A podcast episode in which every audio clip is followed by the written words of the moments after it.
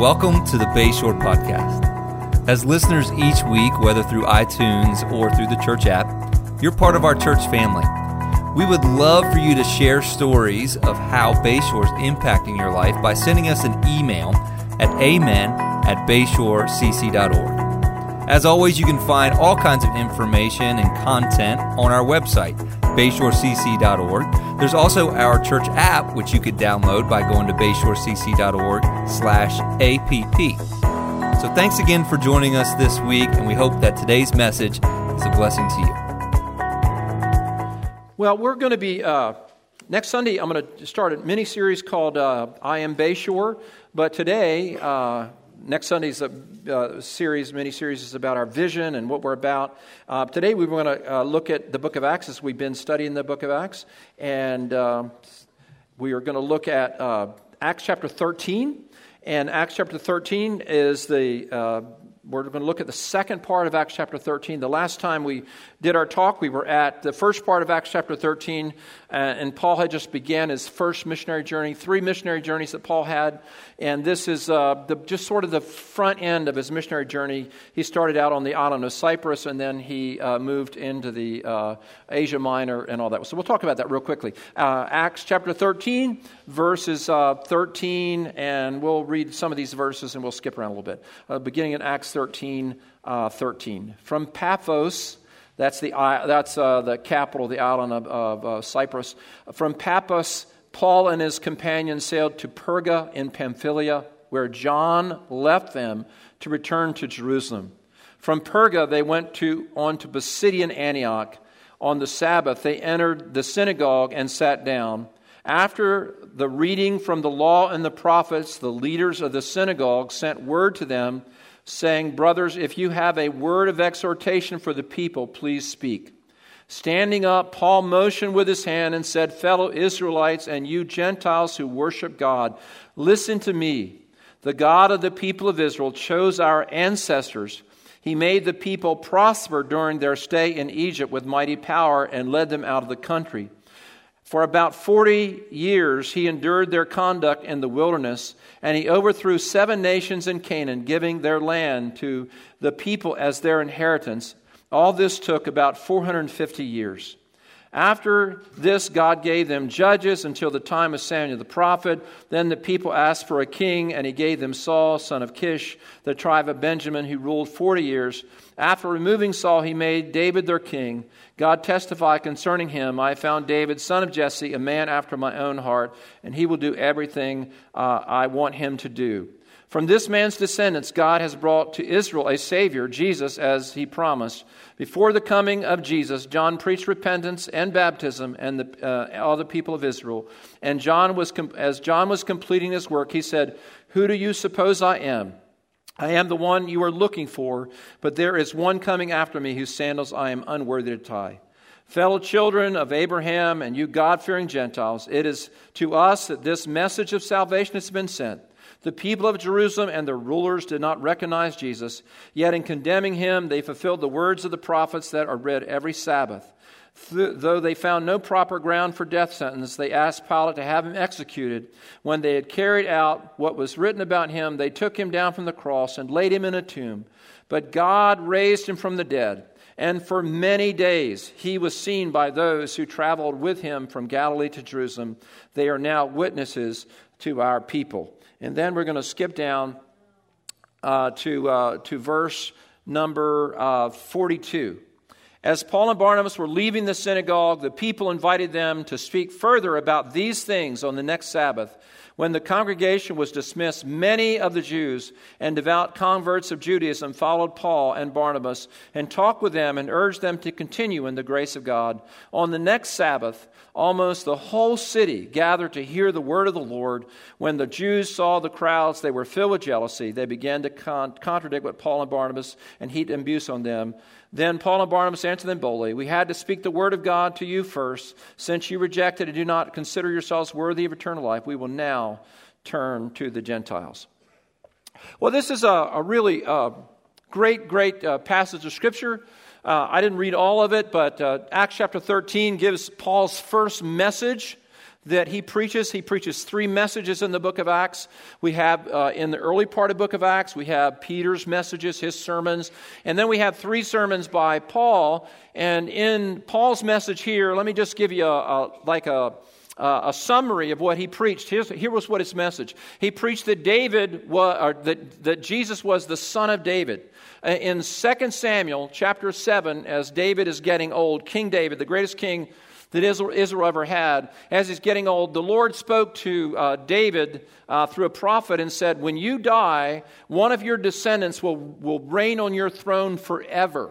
So Jesus is positioned in the New Testament to be the son of David the son of David, the ultimate son of David. So that's the message that Paul preaches. If you read the genealogies of, of Matthew, uh, you probably skip those genealogies, they're kind of hard to read. But the first line uh, in Matthew chapter 1, the first book in the New Testament, uh, is uh, that, that Jesus was a descendant of David. So that's his message. Jesus is the descendant of David. And he said also, he quotes uh, the book of Psalms, where Psalm says that, uh, that, that this son of David would not suffer decay when he went into the grave.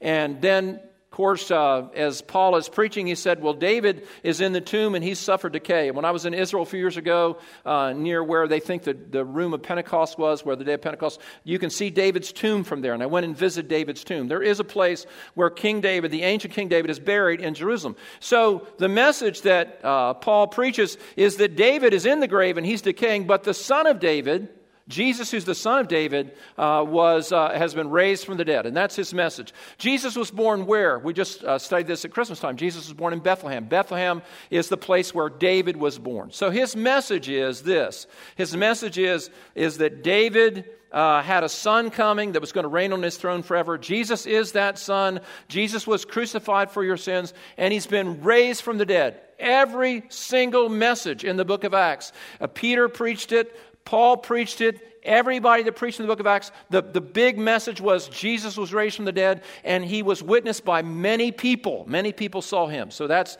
in the sermon. So let's just talk about how this sermon came about, and let's talk about how this whole thing happened. He's preaching this in a place called Pisidian Antioch. Now, what we know is that uh, Paul has his first stop on his missionary journey was on an island. He was on an island, the island of Cyprus. And here's a picture of the island of Cyprus. Now, this is a, a, big, a big island just off the coast of Israel, and this is the first place Paul ever went to preach. And he landed over here at Salamis, a major city, and he traveled the whole length to this is Paphos. This is the capital of the island. Now, this island is about 130 miles long, so that means that if you uh, drove from Delmar to Wilmington, that's about 120, 130 miles. So this, this island is about the size of Delaware. So when he gets to Paphos, Paphos, uh, on his first step, stop of his missionary journey, he preaches there. The governor lives in Paphos. His name is Paulus.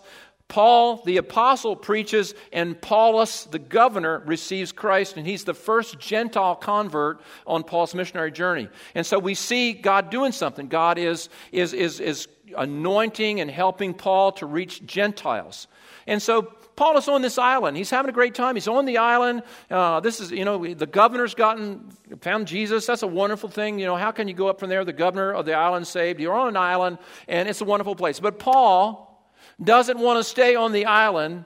He leaves Cyprus and he goes to a place called Perga uh, goes to what's Asia Minor or Turkey. He travels. He wants to leave. He can't stay on the island because he has a vision and a passion for people who have not yet heard about Jesus.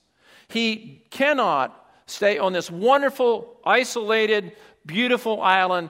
He has this passion to reach people that have not yet heard about Jesus. And this is uh, Paul's uh, his operation. This is how he thinks. This is what goes on inside of him. He's always concerned about people that don't know Jesus. He's, not, he's just not happy to, to have people that know Jesus. He wants to reach people that don't know Jesus. And by the way, that's one of the great, great heartbeats of Bayshore Community Church. Bayshore Community Church loves everybody in our community, and we want people that don't know Jesus to meet Jesus and have a relationship with Jesus. So, Karen and I were one day, uh, I don't know, a couple years ago, uh, we were at, at, the beach. And in January, it's always nice to think about the beach just for a minute, isn't it? just kind of close your eyes and think about the beach, you know? Uh, so we were at Fenwick uh, Island State Park, and we were sitting there, and uh, we were in our lawn chairs, and we're looking at the beautiful ocean. And there's, have you ever seen those airplanes that fly uh, with the advertisements pulling the banner? How many of you have ever seen those, those banners? You know, so we're sitting there, and we're watching uh, you know, everything and looking at the beach. And then one of those airplanes come and they, they're pulling a banner. And we can see them coming and they're pulling the banner. And as they get right to where we are, I think it was an advertisement for uh, Phillips Crab House, and they had some kind of special. So we saw that. But what's interesting about what happened was, was evidently that was the, the, uh, the, the turning point where the plane turned around. And so it kind of made a U turn. It turned around and it flew back toward Ocean City. And I was thinking about that. I'm sitting there and I'm looking at the advertisement. And I look down the beach and there's all these people further down the beach that never saw that advertisement. So it was just, it came to us, and then it turned around, and then you got thousands and thousands of people that are further down the beach that didn't get to see the advertisement. Now, what, what burden Paul was, was he was concerned about the people further down the beach that had not heard about Jesus, that did not know about Jesus. So for him, it wasn't enough for him to sort of just stay on the island, but he had to, he had to reach out. He had to tell other people about Jesus, who he cared about other people. And here's what I think happened in Paul. I don't think it was anything like that he was he was out of he was wanting to tell people out of guilt or obligation. When I first became a Christian, I went to church and the pastor said, we should evangelize and tell people about Jesus. And I remember hearing that and somehow in my sense of obligation and responsibility and sort of being a kind of a conscientious kind of person, I heard that is something I needed to do. So what happened to me was sort of out of obligation and guilt, I would be having a good time in high school, enjoying my life. Then I thought, oh no, I need to tell somebody about Jesus. And I would put on my witness hat and I would try to sell them on Jesus, you know, and it was so unnatural and it was so ineffective. And so, you know, I did that for years and sort of out of obligation. And I don't think that Paul is going to Asia Minor out of obligation. Oh, I need to do this. I should do it. God's going to be mad at me if I don't do this. I think he was so excited about Jesus that he wanted to tell other people about Jesus. I think that's what it was like. And evangelism is not simply telling people about Jesus because you ought to tell people about Jesus. It's evangelism is telling people about Jesus because you love Jesus and you've experienced Jesus and you've experienced his glory and his goodness. And because he's so good to you, you just got to tell somebody else about him. Now, this week, Karen and I were out to eat on our date day. Uh, uh, we had lunch together at this restaurant.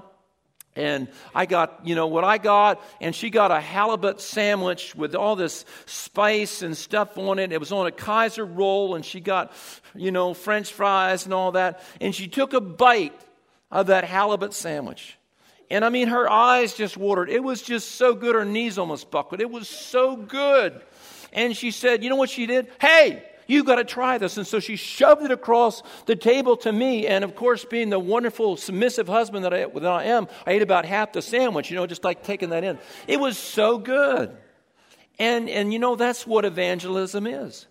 Evangelism is when you've tasted something good, you want somebody else to taste it as well. Now, we go to this restaurant in Lewes uh, just off of Second Street called Nectar. We go there probably, you know, every other week. I love Nectar. It's a little restaurant, and they got it's juice bar and all that. And we go to Nectar, and uh, and when people ask me about lunch, where to eat, I always say go to Nectar, and I always say this: you got to get their grilled cheese sandwich. They have the most amazing grilled cheese sandwiches, not in the world, but in the universe. It's three different types of cheese. It comes with tomato soup and always get a little bit of a pasta salad with it. It is so good. If you put it on your forehead, your tongue will beat your brains out trying to get to it. It's so good. and people tell me, you know, hey, where should we? Ah, eat a nectar. You got to try the grilled cheese sandwich. I tell people, I'm like a grilled cheese evangelist, telling people about Nectar's grilled cheese. I've had grilled cheese other places, and it's no any good. It's not any good. But this is amazing. So here's what it is evangelism is people that have experienced something wonderful sharing their experience with other people who have not experienced that.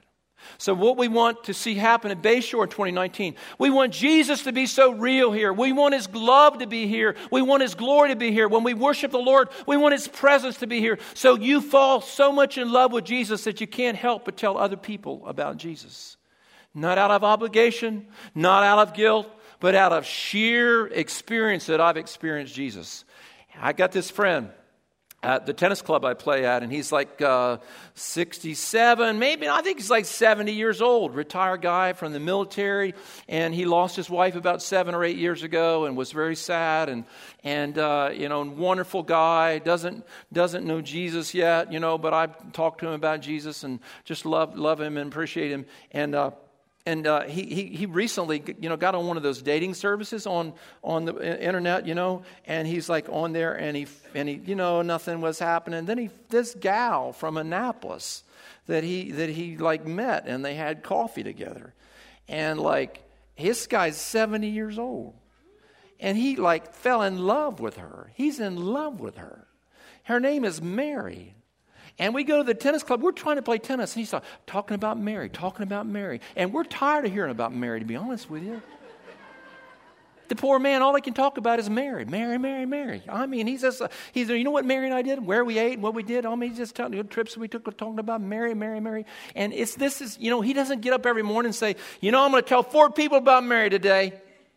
I'm going to tell people about Mary if it's the last thing I do. It just flows out of his heart because when Paul went to Asia Minor, he didn't go out there of guilt. He didn't go there out of obligation. He went there because he had experienced the most wonderful thing in the world and he wanted other people to know what he had experienced. If you want a greater experience with Jesus this year, so you're so excited about Jesus that you just naturally talk about Jesus, say big amen right now. That's what we want to see happen at Bayshore this year. Jesus becoming real. Jesus becoming fresh in your life. So you tell other people about Jesus and you talk about Jesus and you just tell other people about Jesus. And that's, uh, that's what evangelism is. And uh, that's what I want to do. I was, uh, uh my big thing is I treat people that I, uh, that, are in my life that aren't Christians, I treat them like they're Christians already. That's my, that's my mode of operation. I don't pretend they're not Christians, I pretend that they are Christians. And so, one of my buddies this week, tennis buddies, we were walking out from playing tennis. He just royally beat me really bad. And we're walking out, but we had such a great workout. I said, Man, that was such a great workout. He just beat me to death. And we just had such a good time. And I said, You know what I'm so thankful for today? I just tell, talking to him like he would be a Christian. I just, you know what I'm so thankful for today? I said, I'm so thankful for how the Lord has touched my knee. I remember how my knee, I couldn't walk and I had this surgery. But he said, I told him, I said, Listen, I prayed for my knee and the, my knee is just doing better. It's just so good. It doesn't hurt after I get done playing. I'm running around like I used to run around. And I tell him I'm taking these vitamins and all that, but I prayed to Jesus to help my knee. And I just like praising Jesus about it. And he's just like going like right along with it, like he's in church, you know? So listen, evangelism, say it with me, evangelism is just telling other people what you've experienced. That's all it is. That's all it is. Don't, don't be weird. Don't be like hitting them over the head with the Bible. You just this year, get off your island. We need to all get off our island. Paul, Paul was on an island of isolation you know, all by himself. You know, it's so easy to get isolated as a Christian, and we need to not be on an isolated mode, but we need to leave our place of isolation and just connect with people that need to know about Jesus. Now, this, when they get to, uh, they leave the island, they go to Perga. Uh, Perga is in, you know, which lower Turkey, and they go there, and something happens at Perga that they didn't expect to happen. Now, let me just say this to you there will always be things that will happen in life that you don't expect. This year, expect the unexpected. Sometimes things happen that you didn't expect to happen. How many have ever had something that happened to you or happened in your life that you didn't expect? Just raise your hand. Hey, that's, that's all of us. Hey, raise your hands real high, everybody. That's happened to everybody. You have things, and I have things happen that we don't expect, and it's, it's how we deal with that, how we learn to deal with that. So, what happened that Paul and Barnabas didn't expect? Well, it says at Perga, John Mark left them, or John left them, and went back to Jerusalem. John left them. So, John was, it says in the first part of chapter 13 that John was their helper. He had been chosen as their helper. You got Paul, Paul and Barnabas, and then John, whose uh, nickname is Mark. He wrote the Gospel of Mark. John Mark was their helper. What does the word helper mean? The word helper means, I looked it up in the Greek, and he was their helper, and it means, you know what it literally means? It means someone that rows, someone that helps you row. That's what the Greek word means. So he's like, he's like helping them. He's helping them, taking care of their itinerary, taking care of their luggage, so they can concentrate on preaching the gospel. So, what happens is at Perga, John Mark leaves them. He leaves them. And Paul, this is not a positive thing because in chapter 15 of Acts, Paul, Paul said he deserted us because uh, Barnabas wanted uh, John Mark to go on the second missionary, and Paul said, No way, no way is he going. So we don't know what happened, but it wasn't a pretty scene. And John Mark left them. And when it says he deserted them, the word desert means he stepped aside, he stepped away from them when he used to stand beside them, and he left them. And so this was not, we don't know why John Mark left. He could have been homesick, wanted to see his mom back in Jerusalem. He may have disagreed with Barnabas, uh, with Paul becoming more the leader of the trip. Uh, he could have disagreed with their emphasis on the, uh, the Gentiles, but he left them and he uh, forsook them. And this wasn't John Mark's best moment. This wasn't his best moment. He quit on the first missionary journey, it was a failure. Let me ask you a question here. How many here have ever had any type of failure in your life where you've ever failed? Have you had a bad moment? Have you made a bad decision?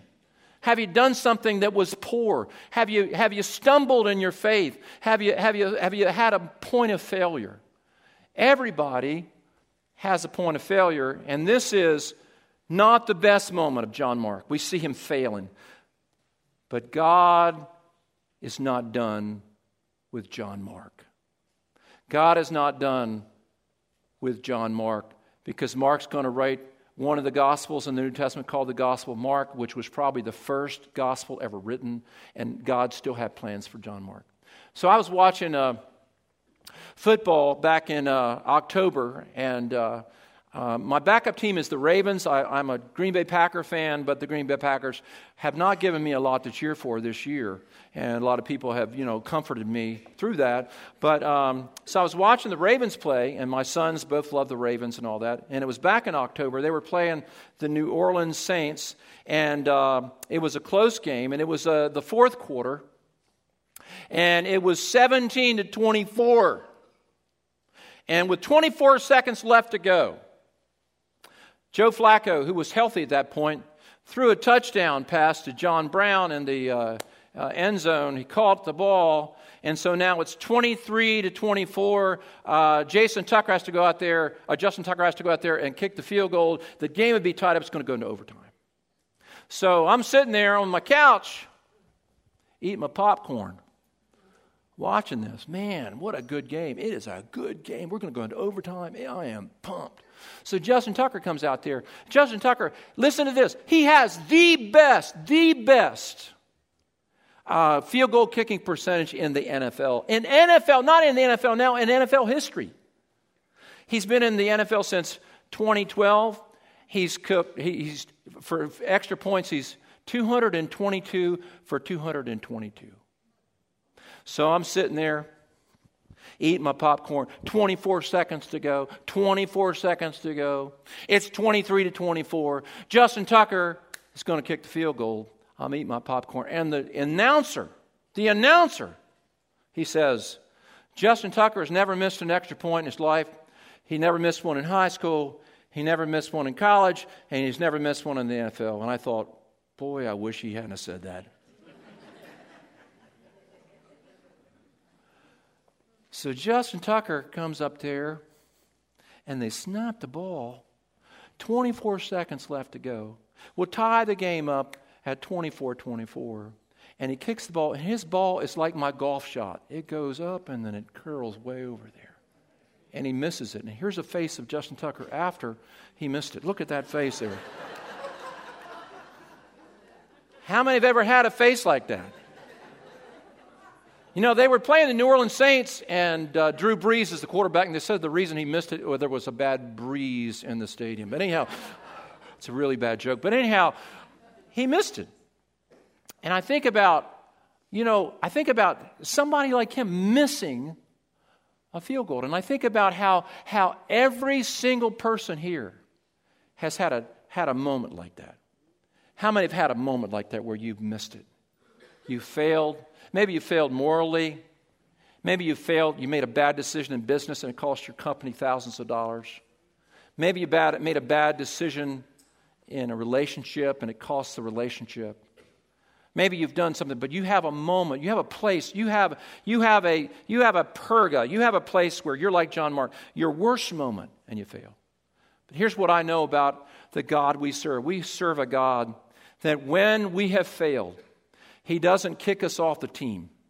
Justin Tucker was not kissed, kicked off the team, he was kept on the team, and God uh, is going to surely bless the Ravens today. Can you say big amen?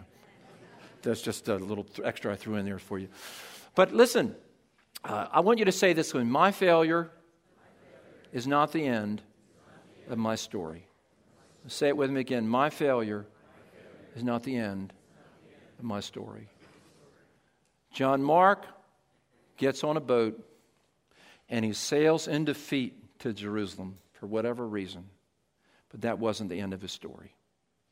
What happened later is he went to Rome and he hung out with the Apostle Peter and he listened to all of Peter's messages. And Peter mentored him and he wrote down the, the account of Jesus from the mouth of Peter. We have, I could show you why we know that is true. And we have all of these wonderful things about John Mark later in the New Testament where he was in jail with Paul. Later, he and Paul were reunited, and he was in jail with Paul. And in Paul's last letter he wrote, 2 Timothy, Paul is facing death by Nero, and he says, the la- one of the last things he ever says, Paul says, Send for John Mark. He's very valuable for me in ministry. So his failure was not the end of his story. Now, the last thing I want to say today is, is what, what was it like from Paul's perspective? Paul is Paul and Barnabas. They're uh, going into the uh, highlands of, of uh, Asia Minor, which is the whole area was called Galatia, and that's where we get the letter of Galatia from, Galatians from the New Testament. Is that Paul writing to these people? He went into the highlands, and he was going to travel up a Roman road, the Via Sebaste, which was a road that was uh, infested, infested with robbers. It was very dangerous and he went to this city uh, called Pisidian Antioch, and the reason it's called Pisidian Antioch, there's a lot of Antiochs in the New Testament. And Pisidian Antioch was a major city, and, and he preached there, and, and, and, and, and he was very effective there. He was very effective there. John Mark left him, and he was abandoned. But let me tell you something when somebody leaves you, there's somebody that never leaves you when maybe, you know, I've talked to people that, you know, just recently that, that had a spouse leave them. And, and, you know, what I want to say to them and what I do say to them when somebody leaves you, and it's very, very painful, there's somebody that will never leave you. The Bible says he will never leave us or forsake us. Say it with me. He will never leave us or forsake us. And his presence is constant. And so John Mark left. So, how's Paul going to do? How's Barnabas going to do? So, how's he going to do? Is he going to make it? He gets to Pisidian Antioch and he preaches. And as he preaches the word, as he preaches the word, many Gentiles believe, many Jews believe. And it says this the next Sabbath, almost the whole city came to hear Paul because God was still with him, even though John Mark left him. God was still with him, even though John Mark left him. I remember when I was in Bible college, the church I went to, Liberty Church, Pensacola, Florida, wonderful church, about 1,500, 2,000 people, wonderful church. Love the church. It's a great church. And our pastor, Ken Summerall, used to talk about the early days of Liberty Church when, when they were going through some hard times and controversy. And at one point, they had 200 people, and 100 people left them. 100 people left the church. And so Brother Ken said that one Sunday, a lady came up to him and she said, Brother Ken, Brother Ken, is everybody going to leave? And his response was, Well, no, I talked to God this morning. He said he was going to stay. Doesn't matter who leaves you, God's going to stay. Say it with me. Doesn't matter who leaves you, God's going to stay. God blessed him and helped him, strengthened him. I, uh, I think sometimes, you know, you have something changes, you have a, a friend or you have a, uh, you know, people go through divorce or they, something happen and happens in a business, a key person you're depending on, they leave or whatever. And you have to, you have to look at this text. You have to see what it teaches. It teaches that although there was a change, uh, Paul and Barnabas were immensely successful, and they were not alone. They were not alone. And what I want to say to you on this first Sunday of January 2019, you're not alone. God's with you. I heard about uh, Dallas Willard, who wrote a great book. Dallas Willard's written a number of great books, very deep books, you know, good, good author. Uh, and Dallas Willard, uh, who lost his mother when he was a young boy, in one of his books wrote about a little boy that his mother died when he was very young and how that little boy used to go into his father's room at night because he got very lonely and very scared at night. And that little boy would go into his father's bedroom and say, Daddy, can I get in bed with you? And the father, of course, would say, Yes, son, you can get in bed with me. And then the little boy would say to his father, Father, is your face facing me? Is your face facing me? Because it wasn't enough that the little boy was in the father's bed. He needed the father to turn so his face was facing him. And the father would say, Yes, son, my face is facing you. And Dallas Willard said, when the little boy heard that, he could always go to sleep. What I want you to know is it doesn't matter who stepped out, who's left, what's changed. Your father's face is facing you and you're not alone. Paul went to Pisidian Antioch. Barnabas, they went there, and there wasn't the John Mark they had depended on. He wasn't there anymore, but they stood up in that synagogue and they preached, and the next Sunday, almost the whole city came. Their success was not dependent on John Mark. Their success was dependent on the Lord who was with them.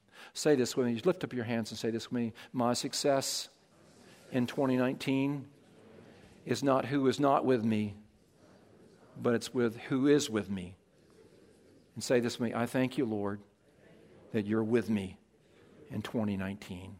Lord, we thank you for your wonderful word that teaches us, helps us to grow. We thank you, Jesus, for the passion that's coming into our church in 2019. Authentic evangelism, telling people about Jesus just because we've tasted of how good Jesus is this year. We ask you to bless us, and Lord, let us sense your presence wherever we go. And we thank you for being with us. We bless you, and we thank you for a good week ahead. In the name of Jesus, and everybody said, Amen and amen.